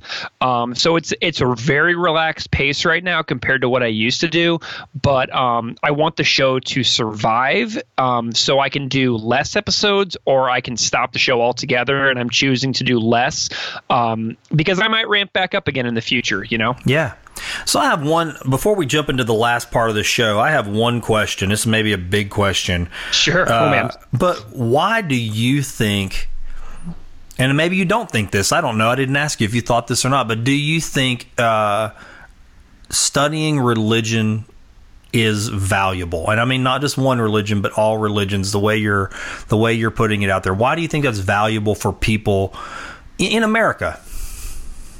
Well, I mean, the United States is diversifying at such a rapid pace. And if you follow politics and culture in the United States at all, you know that people are freaked out by things that happen at a rapid rate of change. So, um, and then what that does is when you get freaked out, you get scared. And so I am not scared um, of rapid rates of change um, with regards to religion and culture. Um, and I, I really can't articulate why, but I'm just not maybe maybe because I'm not a super religious person, um, and I don't, you know, subs- I don't uh, desire any sort of cultural hegemony over anybody else. So I'm not particularly nervous. I think that the diversity of the United States is extremely interesting instead of scary. And so, to me, whenever I learn um, new things about religion, um, one of the things I love to do is ask people who practice those religions is that actually accurate? Is that how you see it? And then what happens is I start to see the internal diversity of particular religions. So if I read something in a book and then I ask four or five different people from that religion, do you believe XYZ that I just read in this book? Um, maybe one person will be like, "Oh yeah, totally," and then one person will be like, "Kind of," but it's actually more like this for me. And then one person will be like, "No, I don't think that at all." So I am always constantly seeking to find the internal diversity within different religions because um, I hear people all the time say all Muslims believe X or mm-hmm. all Jews believe Y. Mm-hmm. And I'm just like, or all Christians believe Z. And I'm like, oh gosh, that is so boring and dull because it's so not true. I like to see the tapestry within a religion instead hmm. of seeing somebody like on the news say all so and so's believe such. Yeah. And so, like, I'm constantly looking for the tapestry within a religion. Um, and I think that if everybody else looked for the tapestry within religion as well um, and asked questions to people who actually practice those religions instead of being like, all people believe this and that, Yeah. um, that we would we would make so many strides as a country, just like almost immediately. Like, I feel like that would just be so powerful if we all were working from a uh, lacking a, are a state of uh, suspicion and Hmm. instead move to a state of curiosity and um, internal diversity awareness. Yeah, you you sound like you're uh, almost a servant to the mystery. You know, like that's Oh, totally. You know that that's what I love. I mean, you're like, look, I, I like I like the not knowing. You know, Yeah. that's a very comfortable place is to leave an element of mystery. I've I've talked to a few people before about that. I said, you know, when I try to describe what whatever I practice, which I don't even know what I call that anymore, which is kind of the, a mystery, but I have this walking stick and it has a red ribbon and a yellow silk ribbon on it. And I was telling a buddy of mine one day, I said, you know, I would honestly sum up I guess what I practice with those ribbons. I said, you know, the red ribbon holds uh, passion for me. I think of passion and and really lively things. You know, uh, engaging the world with both hands with your shoes off, and then the yellow ribbon is sort of the softer side. It's the joy of life. It's happiness and laughter and all the beautiful things. But but but there's a third ribbon. And he said, "Well, what color is that one?" I said, "Well, that ribbon is the mystery. I don't know what color it is, you know. And when the wind blows, I always have to remember that between those two silos that I sort of operate in, there's this mystery that I that I can't see, and it's okay because it's different as my life evolves. That's always there. There's always that element. I like your I like your ribbon statement. I have a sort of another one uh, that I use called about the about a rowboat. So imagine you're on a on a rowboat and you go uh, out onto the middle of a lake with your two uh, clunky rowboat paddles, and you're looking at the mountains and the distance and the sky above you and the trees like on the side of on the hill. And so you can see all this stuff, and there's certain things that are very, very clear, and there are certain things that are very, very far away, and there are certain things that you can't see at all because you can't see under the water. So like to me it's like I'm rowing on top of this water and I feel like I can know certain things around me like for for pretty sure, but I can't know anything that's under the water unless I put on some scuba gear and I dive into the lake.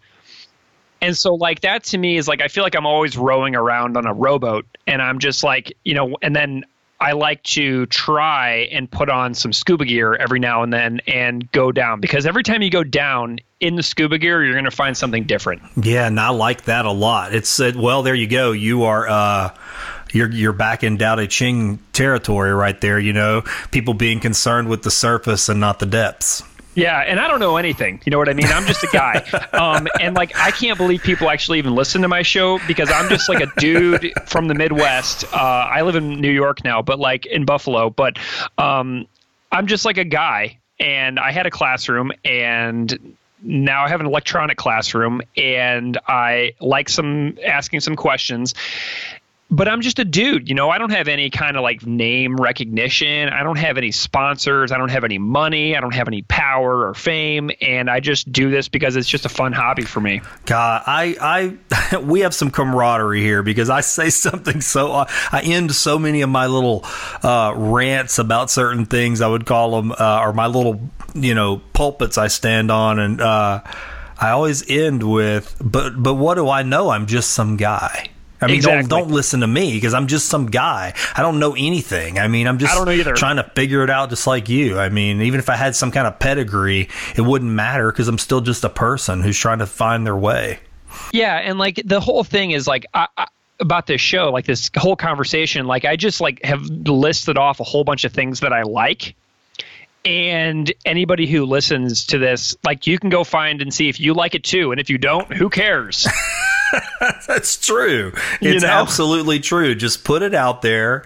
That's great advice, So actually. somebody, like I said, I talked about how much I love Haruki Murakami earlier, and somebody might pick up a Haruki Murakami book and like be like, "This is total trash," and be like, "Okay, throw it away." you know, who cares? right. That's that's and isn't that great? Right? Yep, I mean, I wouldn't think the, things would be so much better if we could take that attitude. It doesn't.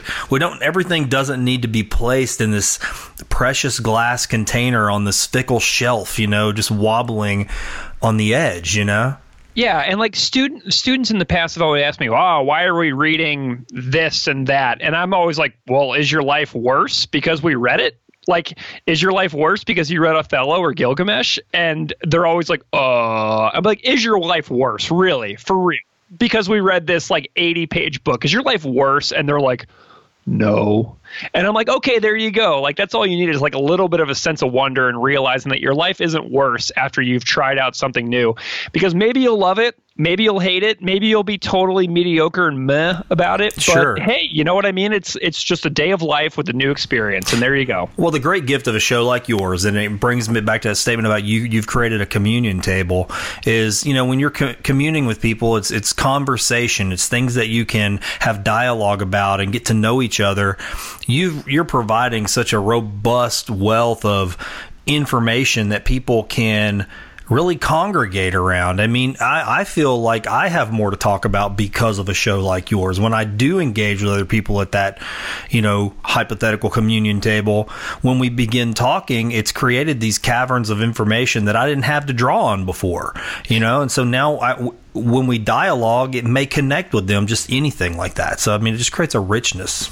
Absolutely, and like um, I've talked about the show. Uh, like I, I've I actually went back the other day and listened to a couple episodes. Like I listened to episode forty with a former Zen Rinzai Zen priest named Shozan Jack Haubner, and I listened to the whole thing the other day, and I learned so many new things because I have totally forgotten everything that we said in that in that conversation, and I was laughing hysterically because I was like, I can't believe I'm listening to my own voice, and I don't remember any of this because I Yeah. do remember that I interviewed him at like four thirty in the morning. Oh, wow. And so like I'm like, oh yeah, I interviewed him at 4:30 in the morning because he's in Austria, and like it was just so funny because um I was just like deliriously tired, and it is like hysterical conversation, and I don't even remember it. So like I went back and I learned from my own my own show that where I just remembered something that happened years ago. Do you ever find that you're uh, whatever you happen to be reading, which I know that you said you're kind of reading pieces right now, and I've been in that stage before too. But do you ever find that when you're really invested in something, whatever it may be, that for that time period it takes you to read it, that the world looks like what you're reading? Oh yeah, Lincoln in the Bardo, straight up. Like I was like, I, I the first book that springs to mind is George Saunders' is Lincoln in the Bardo, um, and that to me is uh, like whenever I think about that, I just think about parenting. Uh, like Abraham Lincoln and Willie Lincoln, you know what I mean? And I think about my own kid, and I'm like, I have to go to get her from school early today because I'm gonna lose it. you know, Yeah. um, so I, I that that totally happens to me. I react viscerally in certain moments to books where I have to change the schedule of my entire day because something will just overpower me, and I will just be at a loss Yeah. until I handle what I need to do. I, I've been kind of in this Thomas Merton world for the last Oh, few yeah. years, and he's got so much work. And it seems like just when I think I'm getting a handle on it, something, a new collection of letters comes out, and uh, he has. I not just this is the truth. I don't know if I I would even call it like I've brainwashed myself. To be honest, I've read so much now that I feel like I'm looking through his eyes, which I know that's not the truth, but I've, it's like I'll read a Merton book and then I'll pepper other things in there, but then I'm back in Merton again, and I just I don't know what's happened, but it definitely has reframed me a little bit. Can can I request a guest for you to interview on your show? Oh yes, please. All right, so check this out. I have Merton is sort of like a blind spot of mine, um, but there is a guy who I had on my show um, to talk about uh, the the mystic GI Gurdjieff. Okay. Um, and so there's this guy named Dr. Roger Lipsey who I had on my show to talk about Gurdjieff, who is this fascinating figure in um, European mysticism. And Lipsey is the biographer of Gurdjieff, but he's also a Merton biographer. Really? Yep. And so Shambhala Publications has a has a Merton biography by Roger Lipsey that I would love to hear you talk to Lipsey about Merton on your show. Oh man, So- I'll seek him out because that Yeah. would be wonderful. That would be one of those things for me, like where I'll go, oh my gosh, I couldn't believe I'm having this conversation, you know, on the show. you know? Yeah, and like and like I I posed the idea of talking to Roger Lipsey about Merton on my show, but like I am so unversed in Merton that like I, I feel like I just wasn't really in the in the zone to do it. Um, but since you are currently totally immersed in Merton, you should get his his Merton biography on Shambhala. I will check it out. Uh, and yeah, I mean, you should totally just write to Shambhala and say, I want to do an episode with Roger Lipsey about Merton. Um, and can you help me schedule it and I, they'll probably say yeah. You know what I mean? Yeah, because I'm shocked that there's not more conversations about him. I've been I scour the uh, the podcast realm looking for conversations, and, and there's people that touch on him. In fact, one of my guests, uh, Susan Stabile, she was a Tibetan Buddhist nun, uh, but was raised Catholic, and then she left Buddhism after you know 10 or 15 years, and then came back to Catholicism, and now she does these retreats. But she sort of reworked all her meditation practices from the Tibetan practices for for her retreat, her Catholic retreats. And mm. uh, she had a whole episode of her, one of her lectures was about Merton, which was kind of how I found her, actually. I was like, wow, this is a great conversation about Merton. Land on her book. She's in, you know, this sort of hybrid Tibetan Catholicism situation. And I was like, boy, the world is just a wonderful place. How you can just awesome. follow these little, you know, you said that about a tapestry. I mean, you can just pull a string on these big tapestries within any religion and, and find all this wonder on just one thread. I agree. I totally agree. I couldn't say it any better myself. This episode's Fishing for Goodies Fishbowl sponsor is Brimstone Museum and Henning Cultural Center in Sulphur, Louisiana. I don't know what you look for when you travel, but one of the things I look for when I'm putting together my itinerary is a unique museum or gallery in the city I'm traveling to. I do this almost every time I go to a new city. But if I'm being honest, I'm guilty of not always doing that very thing right here at home in Sulphur, Louisiana. That's really a shame because we have one of the most interesting, historically relevant, and culturally rich corners in any city in the country about two minutes from where I'm sitting right now. I'm talking about the Brimstone Museum and Henning Cultural Center. Have you ever really thought about why our city is named Sulphur? They've got a permanent exhibit on the history of the sulfur industry that answers that simple question and more. You really get a full scope of just how important the sulfur mining industry was to the development of southwest Louisiana and the impact it had on the rest of the world. Yes, the rest of the world. On the same property, right next door to the museum, is the Henning Cultural Center, presenting some of the most interesting, modern, and culturally relevant local art shows I've ever seen. My dear friend Tom Trahan and the Brimstone Historical Society have really worked hard to give us this treasure, and it's a multifaceted jewel that I plan to take advantage of more often. You don't have to wonder what their hours are, or how to get there, or what shows are coming up. Just go to brimstonemuseum.org like I did and subscribe to their mailing mailing list right there on the homepage. That's brimstonemuseum.org. Tom will make sure you start getting the announcements for each and every new show at the gallery. But you don't have to wait for the mail to arrive to enjoy this historical local treasure. You don't have to be guilty, like me, of overlooking a local wonder that conveniently sits next to the Grove, one of the most beautiful walking parks in southwest Louisiana. Drop in and say hi to Tom for me tour the museum and center, and make sure to tell Tom that you heard about Brimstone Museum on Find the Good News. Now, let's take that dive in the fishbowl. So look, this is the last part of the show. Uh, okay. This this I don't know if you can see it, uh, but this is the fishbowl. Can you? Are you? Do you able to see me? I do not see you. Okay, well, I'm holding up a fishbowl and it's covered in all kinds of stickers. But oh, there's sweet. probably about 400 questions in this bowl. Oh, and God. so every guest who's come on this show has drawn three questions. We don't know what they are. Ooh, I like this. This is cool. yeah, it's fun, man. You never know what you're going to get. Uh-huh. So when I do a call in uh, guest, I usually draw it for them. So I'm going to draw three random questions out of here. Okay. I'm going to imagine I'm diving in yeah. myself. I'm doing that in my video. Okay, let's see. All right, that's a good question, man. All right, let's just start with the first one. Would you ever steal to provide for your family? Yes. Absolutely. Absolutely. Yeah. If I had to, absolutely. And I mean, I, I know that the risk would be um, going to jail possibly, but I might get away with it.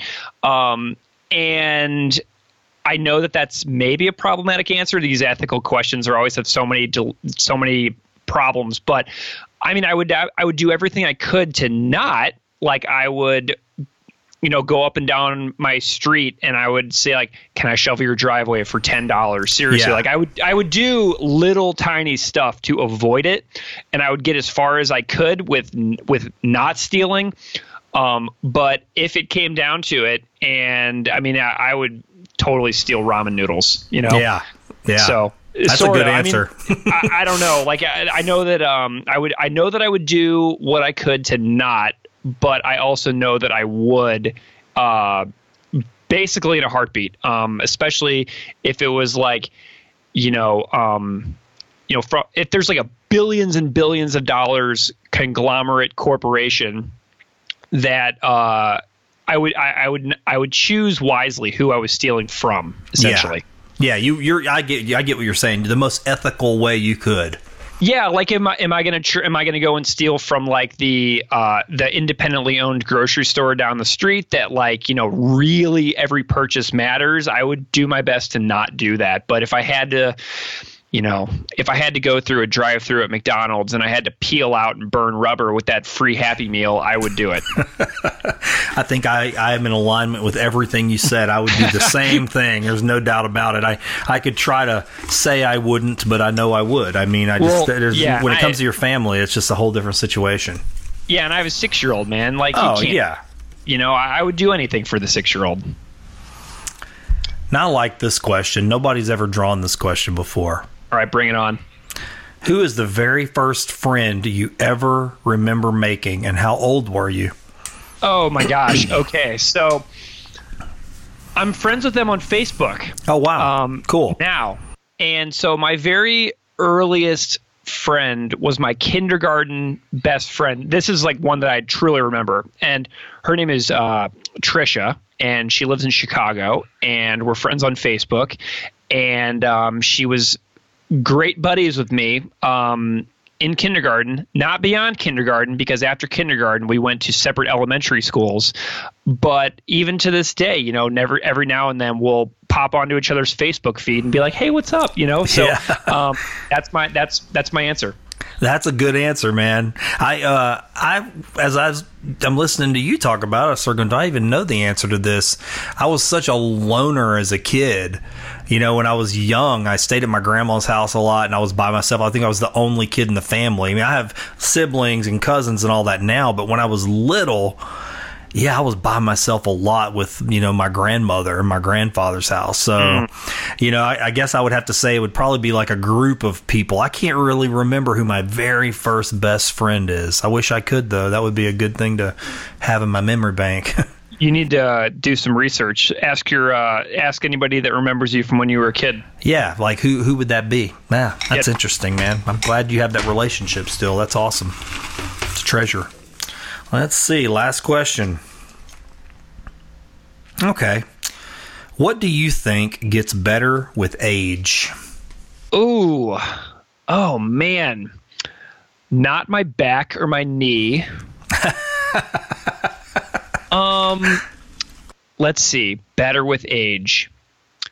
Honestly, I, I think virtually everything. Yeah. Um if it th- that's just kind of like all the things that I've said about like my philosophy of life, like I'm never bored. You know what I Yeah. mean? Um, I'm just never bored, and so like things like uh, watching, like so Buffalo has the most amazing sunsets ever. I appreciate them every day. Um, I learn to cook something new um, as often as I can. Um, I, i've been getting back into appreciating music and finding new bands. Yeah. Like so, I mean. I I truly think that almost anything can get better with age if you are saying I want my life to get better as I age. yeah. There you you go. know what I yeah. mean? No, I do. Yeah. That that's a super hard question to answer because like I'm not really sure that I have like a certain one thing. Um because we know all the things that get worse as you age. I mean, I, I have no hair. I had back surgery. Like my my um you know paying bills is a real drag. Um but you know it, all the little things in life like can get better as you age if you are uh, purposely saying I want things to get better as I age. Yeah. No, I agree. I agree. That that's a good way to look at it. You can you can say things have gotten worse. They've just changed. I mean, I have this little black strip of paper taped to my computer monitor in my office and it says change is the law. And it's been at every place I've ever worked there's some comedy in that for me because I you get a job and you think this is going to be it. I've made it. I've got this Oh, job. man. You know, this I'm, I finally made it. And then you know, however many years pass, you're at another. You've taken a new career or path. You're at a new office, whatever. I've always brought that little strip of paper with me, and it's all old and warm, but it does remind me change is the law. Change is going to happen again. It's not bad. Absolutely, You I totally agree. So that's a hard question to answer, but it's also kind of a fun one. Yeah, it is. So there's one last question, man, and it's not in the fish bowl. Okay. But and then you said you can't see me, right? I cannot see you. Okay, I don't know why my camera didn't turn on. I'm not Uh, really sure either, but whatever. It is what yeah, it is. well, I can see you, so I'm going to pretend like you can see me. There's a, a bright yellow coffee mug that we send to all the guests who've been on the show. And oh, on the, sweet. on the back side, there's a question. It says, Did anything good happen today? Today, like exactly today. Today, today. Well, um, I'm writing a I'm writing a religious studies online class right now for high school students, and I found some absolutely impeccable resources for my Taoism lesson. So I am sort of on cloud nine because I feel like I wrote something that will be very, very powerful for young people who take my online class. Oh, wow, man. That's really awesome. Yep. So I have a, I'm on like sort of like a little professional high today because I feel really good about a few things that I found for a lesson that I'm writing. That's exciting. Well, that's what you do. Isn't that exciting when what you do for a living invigorates you? anything that I that I write for the classes that I write, I mean, it's printed words on the page. And what are printed words on the page? Art. And what is art? Something that exists now that didn't exist before. Yeah, man, that is a treasure whenever you can do that. It really is. You know, I Yep. see I see so many people that I, I I try to be grateful when I can, and you know, I, I can be ungrateful. I can be ungrateful all the time. I mean, but uh, when I see people who are doing things that make them very very unhappy. Uh, sometimes I go, oh, my little unhappiness is just a matter of perspective. You know, I just need to reframe my view because I'm actually the things that I do have allowed me to do this, allowed me to have conversations with people like you. I mean, that's a treasure. That's not something that would have had in my life had I not taken the career path I'd taken, you know? Well, and I have no doubt that sometime our paths will cross, and um, you and I will be able to, you know, go out for to eat at your favorite lunch place. Yeah, that sounds like a great thing to look forward to. I, I agree. And my wife is a marathon runner and she runs marathons and she wants to run marathons in all 50 states. And Oh, she wow. has not she has not done Louisiana yet. So, So if you have a marathon way. Yep. If you have a marathon suggestion in Louisiana, Well, I, I've Uh, had guests on the show who do yeah. that, and I can definitely uh, get you some links to stuff like that and let her start making a plan.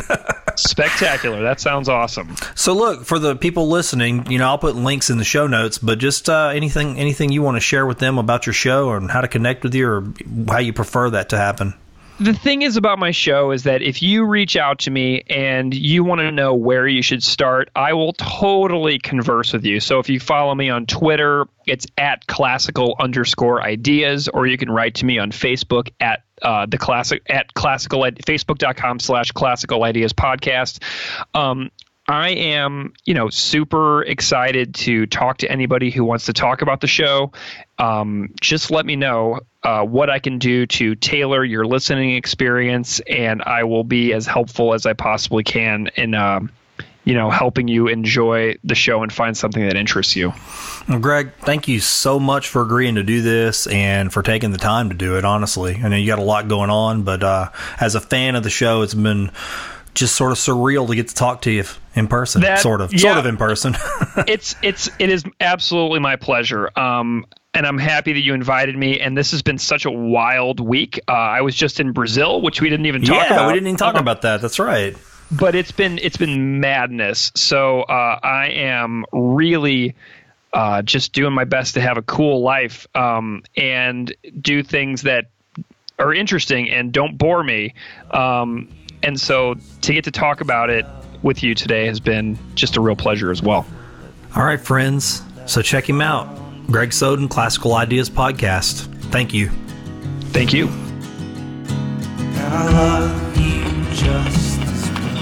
Thanks for listening to my Beacon Series conversation with Greg Soden. If you found something of use in this conversation, consider helping me spread the good news by supporting Find the Good News at patreon.com slash find the good news. I thank you for pressing play and for supporting good news.